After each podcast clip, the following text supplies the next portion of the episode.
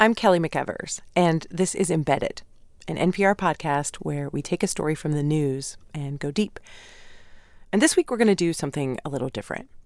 If you've been listening to this podcast from the beginning, you know that in our first episode, we spent a bunch of time in a town called Austin, Indiana, with people who are addicted to this drug called Opana.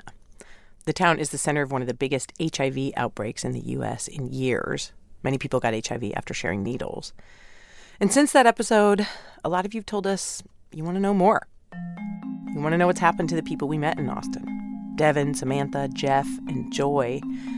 So for this episode, we're going back to Indiana to find them.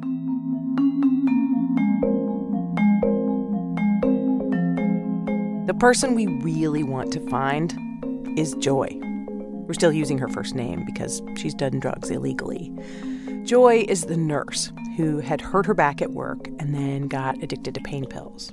When her prescription ran out, she started buying Opana on the street. Joy told us she never thought she would use a needle. And then there she was in that first episode, showing us how to cook Opana. Okay. So here's our infamous can, which has oh, Okay. been used to death. And this little piece right here, Yeah. Is that really a quarter? no, that's an eighth. Gotcha. Yeah, Sorry. that's just a little little eighth. Little piece of nothing. Yep. A little piece of nothing. Mm-hmm. What do you think, Jeffrey? Toast the top a little bit there now. Yeah. Back then, Joy told us she wanted to quit. She fished in her purse to show us where she'd written down an appointment to get treatment for drug addiction. Because this is not, this is not for me. This is not what I'm. You know, I, I don't want to hurt, but I don't want to be dependent. I don't want something like that to have control of of my life, my body, my. You know, I don't want something to have control over me. Yeah, it's it's the thirteenth. The appointment, she said, was the 13th of the next month. Joy's story really stuck with us and with a lot of you. Like so many people struggling with opioid addiction in this country, Joy doesn't fit that picture we have in our heads when we hear drug addict. She had a good job, three kids, she was a Girl Scout leader. How do you go from that to living in a house with a bunch of other drug addicts? How can life fall apart so dramatically? And did she ever keep that appointment? That's what we want to find out. The other reason we want to find Joy again is honestly, we can find Joy again. My producer, Tom Dreisbach, and I do talk to Devin and Samantha. They were that young couple who had both tested positive for HIV. They both say they have quit using Opana. Samantha's now living in a halfway house. We try really hard to find Jeff. He's the Iraq war vet who got addicted to pain pills after he hurt his back, but we can't find him. With Joy, we find an address. Turns out it's her parents' house. It's not in Austin, it's out in the country. And we drive there one morning. It's a little one story house with a screened in porch, a barn out back, lots of cut wood. There's this dog wearing one of those cones on its head. This one's hot pink, barking at us like crazy. Nobody answers the door. We go back again in the afternoon. I knock on the door again. And out walks Joy. I can't believe you remember me, she says. I have been thinking about you for a really long time, I say. She says she doesn't want to talk in front of her parents. So a few days later, we pick her up. We drive about a mile from the house and park outside a country store. And that's what we're going to do sit in the car and hear Joy's story.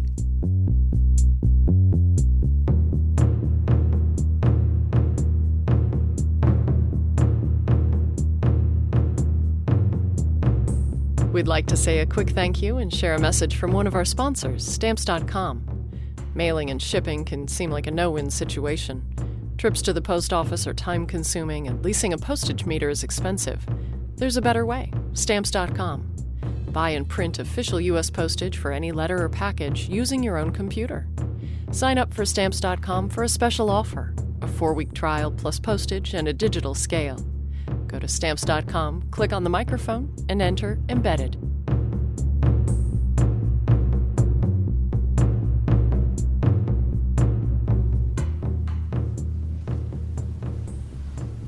All right, so we're in a rental car. We're parked next to this little store. It's crazy windy outside. And Joy starts by telling us what her life was like before she started using the needle. I had a home. I had a car.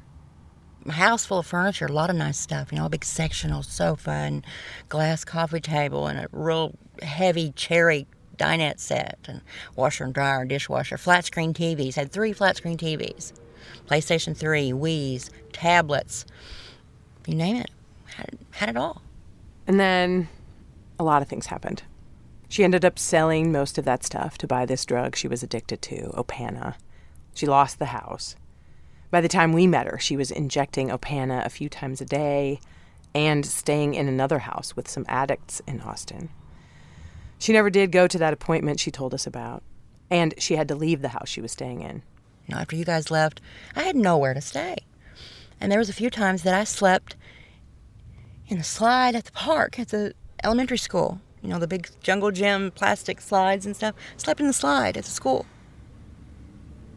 A few houses in Austin that were empty houses, boarded up windows. Kicked one of the doors, the boards out of the doors, and stayed in the house for two nights. And I mean, anything could happen to me there. And I didn't care. I was just so high, I just needed somewhere to get in out of the rain, go stay in an empty house. I had nowhere to go. But this time last year, I had a home. I had my kids, rings on every finger, you know, money in the bank. And in 12, less than 12 months, gone. Joy has three kids. Her two daughters are grown. Her son, who was 14 at the time, had lived with her. But by the time she was on the street, he was back living with his dad. So for Joy, every day was about figuring out how to get money, how to buy a pill, and get high. She says it was all about that feeling when you first shoot up. There's just something about injecting them and you get that warm rush instantly. As soon as you inject that, within, say, two seconds, the amount of time it takes to take a full breath and let it out. From head to toe, it's just bliss. Like, how long did that euphoria last? A few seconds? A couple minutes, maybe? yeah. If you think about how many minutes there are in a day, and if all those, you got that happened like what four or five times a day, and then the rest of the time you're chasing, Chasing that that. minute. Mm-hmm. That's exactly right. And it got to where I had to chase that, crave that, want that rush about every two hours. Joy got a monthly check from her divorce, and when that money ran out, she would steal to get pills. And that was her life for months. I managed to stay out of trouble and stay alive until the first week of July. Then one day, things changed. And we were out on a country road at a place out there, and the cops just swarmed the place. Seven, eight, nine cop cars just came in there like crazy. When they went in the house, the officers smelled marijuana in the house. And a couple of the guys, we're not going to lie to you, we smoked a joint. You know, they didn't find anything, but that was enough to charge them with maintaining a common nuisance. And I was charged with visiting a common nuisance. That charge is something you can get for being at a house where people are using drugs. That was the first time I've been, you know, arrested in 41 years. Never been in any kind of trouble in my life. You would think that that would have been enough for me. No. She went to jail, then got out after a couple days. She was wearing a GPS monitor on her ankle, the condition of her release, that and a curfew. But she was withdrawing from Opana, big time. All she could think about was getting back to Austin and getting a pill. Supposed to have been home at 9 o'clock, and at 10 till 11, I still wasn't home, and they issued an escape warrant on me. I got home about 11:30, and my dad's like, "You got a warrant on you." I didn't want the cops out there around my kid to see me get arrested. I didn't want my parents to see me get arrested. So I went back to Austin, cut the bracelet off. I mean, I already had the escape warrant, so I didn't want to leave the GPS on there for them to hunt me down and find me wearing it. So I cut it off, wrapped it up in a baggie, and hid it in a bush in town. So once they tried to hone in on that, you know, they wouldn't find me. Well, the very next morning, my buddies that had been through thick and thin, getting pills with them, staying high, told them where I was at. Told on me. They came straight to where I was, came straight in the room where I was, opened the closet door. Nice hiding place, by the way. Come on. Police arrested her again, and Joy went back to jail. But this time the charge was more serious because she'd violated the conditions of her release. A few days in, she starts really withdrawing from Opana, which everybody we've talked to says feels like the worst flu you could possibly imagine. And then there was the fact that her picture was online. When you get arrested, they post your mugshot on the county jail website. My kids have seen the most horrible mugshot in the world on the internet. Their mommy, all their friends have seen me looking my worst from the drug abuse and all the weight I'd lost. I'd lost after you guys left. From April to July, I lost probably 35 pounds more. I mean, I would go four or five days without even a drink of water. All I could think about was using pills. I didn't care about hydration, nutrition, you know, none of that. So I lost quite a bit of weight, and the mugshot was definitely horror. I used to be basketball coach, cheer coach, Girl Scout leader, and all my children's friends, you know, knew me. And then for that to be plastered out there for the world to see, I was so humiliated. On top of withdrawing and the depression from, oh my God, look what you've done to your life, you know, look what you've lost. You have nothing to live for. So I cut my wrist in jail. I used my um, my bra, the underwires in my bra, and managed to to break it to where it was sharp enough to use, and you can still see the scar.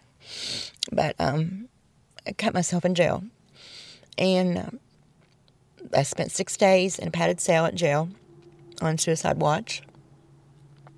And uh, it was pretty much just uh, superficial damage. You know, it wasn't enough to actually cut the vein, but it was deep enough, you know, to need medical attention. Did, were you really, really trying to kill yourself? I mean, were you... At the time, I thought I thought I was. I really did, you know. But I think it was more attention. You know, get me out of this cell, take me to the hospital.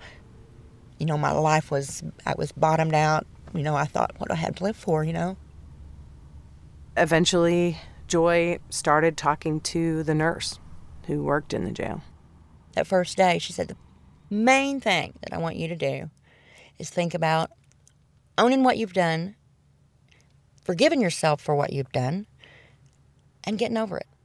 Because life is going on outside of this jail around you. Your life is right here. You're at a standstill. You're in this jail. All you can think about is getting out of this jail. Your freedom's gone. But life is going on around you. Your kids are getting up every day and going to school. Your parents are going to work. You know, life is moving on without you. And if you don't own what you've done up to this point and forgive yourself for that, you're never going to make it through recovery. You can't dwell on it constantly. Slowly, Joy started feeling better. She started thinking she wanted to stay off drugs for good. Started going to church in jail and reading the Bible and, and um, thought, you know, this is not who I am. And the more my head got clear, you know, the more I just decided that that's I'm not going back to this when I get out of jail. I'm not. I'm not going to do this again. I'm going to stay out of Austin. I'm going to stay clean. I'm going to. I'm not going to do this anymore. And I spent 43 days in jail. The day I came home, I went and got a pill. After all that, I went and got a pill.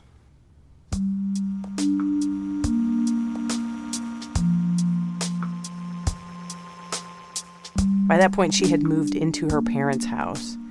As part of her probation, she wasn't allowed to go back to Austin. Found someone out in the country who had pills, so I didn't have to go to Austin and then see it on my GPS. Go straight there, get what I needed, and come back to my mom and dad's. And I did that for about two weeks. And I was starting to get a little crazy. You know, I started out with just a quarter of a pill, and it did me all day long because I'd been sober for 40 days. You know, it didn't take much to loop me after that. This happens to people who are addicted to opioids like Opana. Health workers and researchers say it's hard to stay off the drugs without some kind of treatment, ideally, medication and counseling. And we were getting closer and closer to Christmas. And I thought, you know, I'm taking every dime I have and buying pills with it again when I could be buying Christmas presents. And something in her mind just said, stop. I just said, no, this is not going to work. I'm going to go to the clinic. So I'm going to try it with a little bit of help, a little counseling, see what happens. The clinic she's talking about is a methadone clinic, the next county over, about a half an hour away from her parents' house. And this is the thing in and around Austin, Indiana. Austin is a town of about 4,300 people, with what public health officials say are at least 500 known IV drug users. And still, there is not one full time drug treatment facility in the town. The nearest inpatient treatment is in another county, 30 miles away, with at least a month long waiting list. Like a lot of people here, Joy doesn't have a car. She figured the only way to stop using Opana was to find a way to get to that methadone clinic. And then she got lucky. She ran into a neighbor one day. He's an older gentleman. He's almost 70 years old. His wife passed away at the beginning of this past year, last January, so he's by himself. And I used to go out and clean their house. When his wife was alive, I'd go out and clean their house, uh, mow their yard, I helped his wife can and stuff, you know, when she was alive. And then um, she ran into him one day at the store. He asked how you're doing, and he said, "I heard you weren't doing too well. How you been?" And I got talking to him about it, and that's that. He you know, he was like, "I'll be more than glad to take you down there to clinic, and we'll get you off those pills." Every day, this older gentleman came to pick her up and take her to the clinic. And on the weekends, he came at 5 in the morning. It's $15 a day for the methadone, and the clinic only takes cash, so sometimes her friend even loaned her the money, too. Joy says after a few days, she started feeling different. And then once the methadone got in my system, I thought, hey, I started functioning like a normal person again, you know? I didn't think constantly about when I woke up, okay, what am I going to do today to get that quarter of a pill? You know, who am I going to get to take me out there to get that quarter of a pill? Or, you know, what can I go steal at the store to trade for a quarter of a pill? You know, I didn't think that way anymore. Got up and like, I'm all right today. I don't feel too bad. I'll go to the clinic, get my medicine, come back home and help mom around the house. Or, you know, gradually my way of thinking started changing. This is how methadone works. It changes how your brain and nervous system respond to things.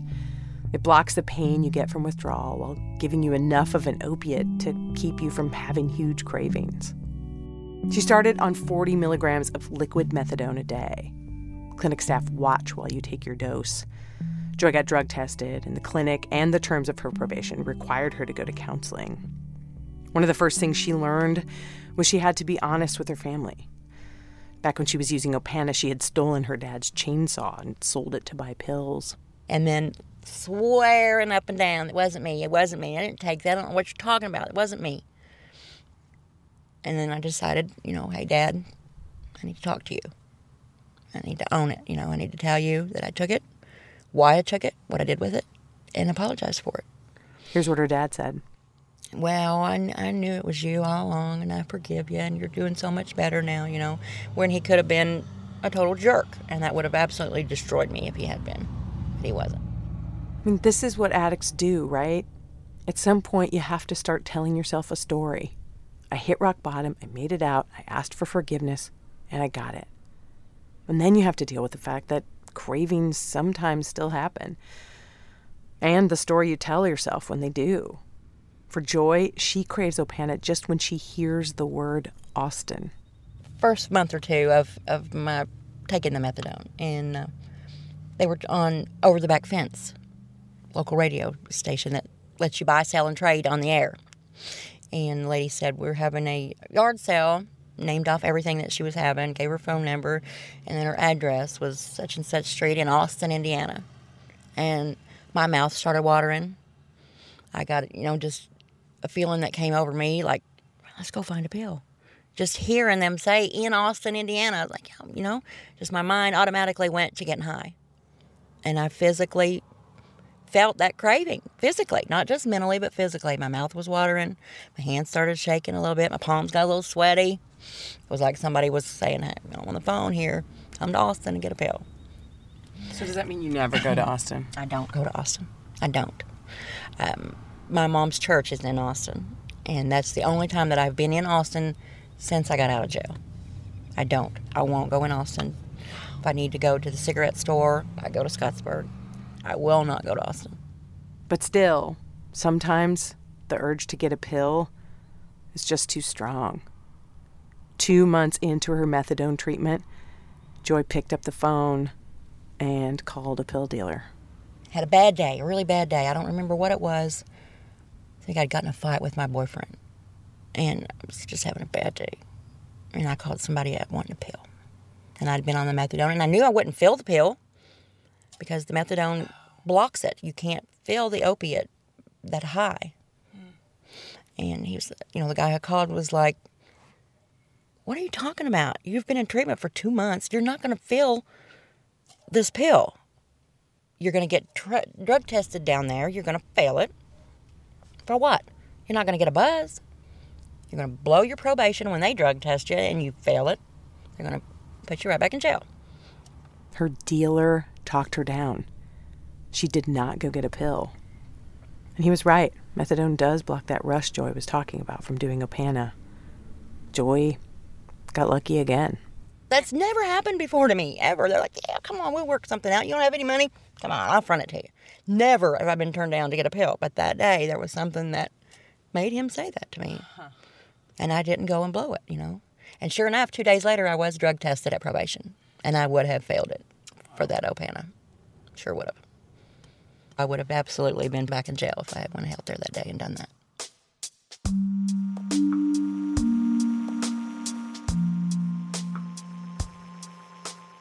Now, Joy is still on methadone. She's still going to counseling three times a week. She sees her son every day after school. Sometimes he stays with her on the weekends. She's talking to her daughters again. She now takes 60 milligrams of methadone a day. Federal guidelines recommend high doses early on to keep people in treatment. Joy goes to the clinic Monday through Friday. Doctors now let her take weekend doses home in a bag that only she can unlock. Once I feel that I'm strong enough, they detox you and they bring you down three milligrams at a time, as fast as or as slow as you need to go down. Those same federal guidelines say the minimum amount of time to be on methadone is a year. Some people stay on it a lot longer than that. And the idea is to be monitored by a doctor the entire time until the risk of abusing drugs again is low. Methadone treatment has been well researched over the years, and the consensus is it's effective at keeping people in treatment and from using other drugs. Joy says being on methadone has totally changed the way she thinks.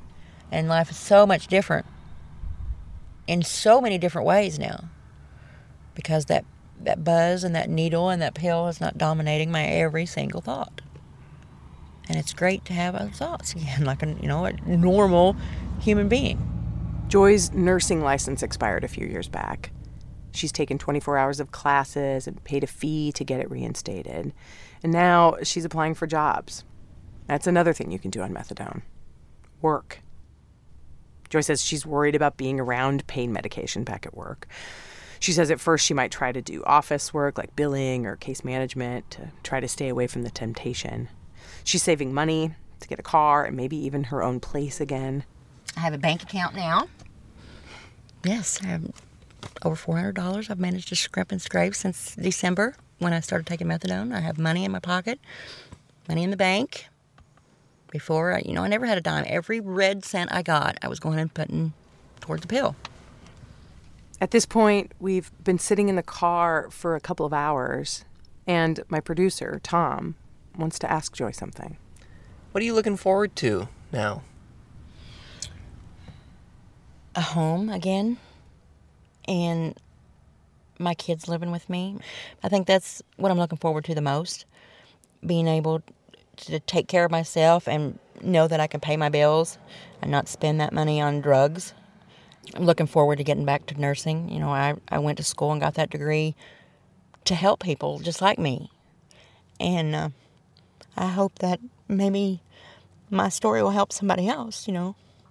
So I'm looking forward to that a lot too, just sharing what I've been through and, and let people know that you can come from rock bottom and crawl, crawl your way out of there. You know, you can do it. And uh, I'm looking forward to going back to work and, and maybe sharing that with somebody else. And being able to have my little boy there and put him to bed at night and get him up for school the next day and being mommy again. That's the most important right now to me. Staying clean and doing that. I think it's all I can focus on right now. I think. That is an attainable goal. Yes, it is. So much, so within my grasp, so much more now than it was six months ago. I never thought that my kids would forgive me, my parents would forgive me. I never thought that. I mean, I thought my only way was to just commit suicide and let my kids be raised by, you know, their dad or my parents or whatever. I felt that they didn't need me and all my baggage and bullshit anymore. I'd done enough. And now I see that they do need me. And they do still love me. And I'm still their mommy. And it's time that I did right by them again. I thank God that I have the chance to do that.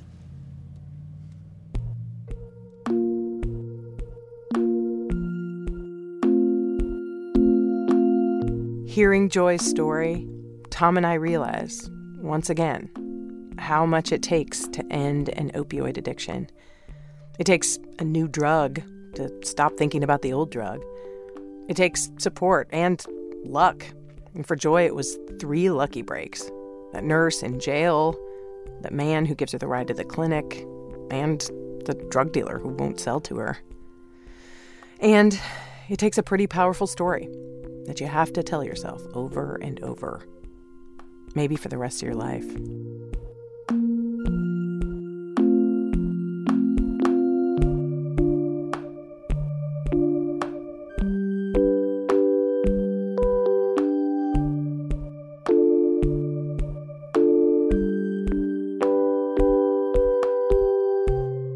This story was reported by me, Kelly McEvers, and produced by Tom Dreisbach and Chris Benderev.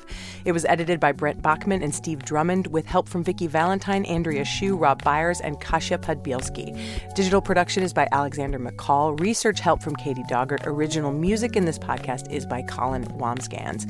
The show is executive produced by me, Chris Turpin, and Anya Grundmann. Our project manager is Kasia Podbielski. You can hear more NPR on your local public radio station on another show I host called All Things Things considered.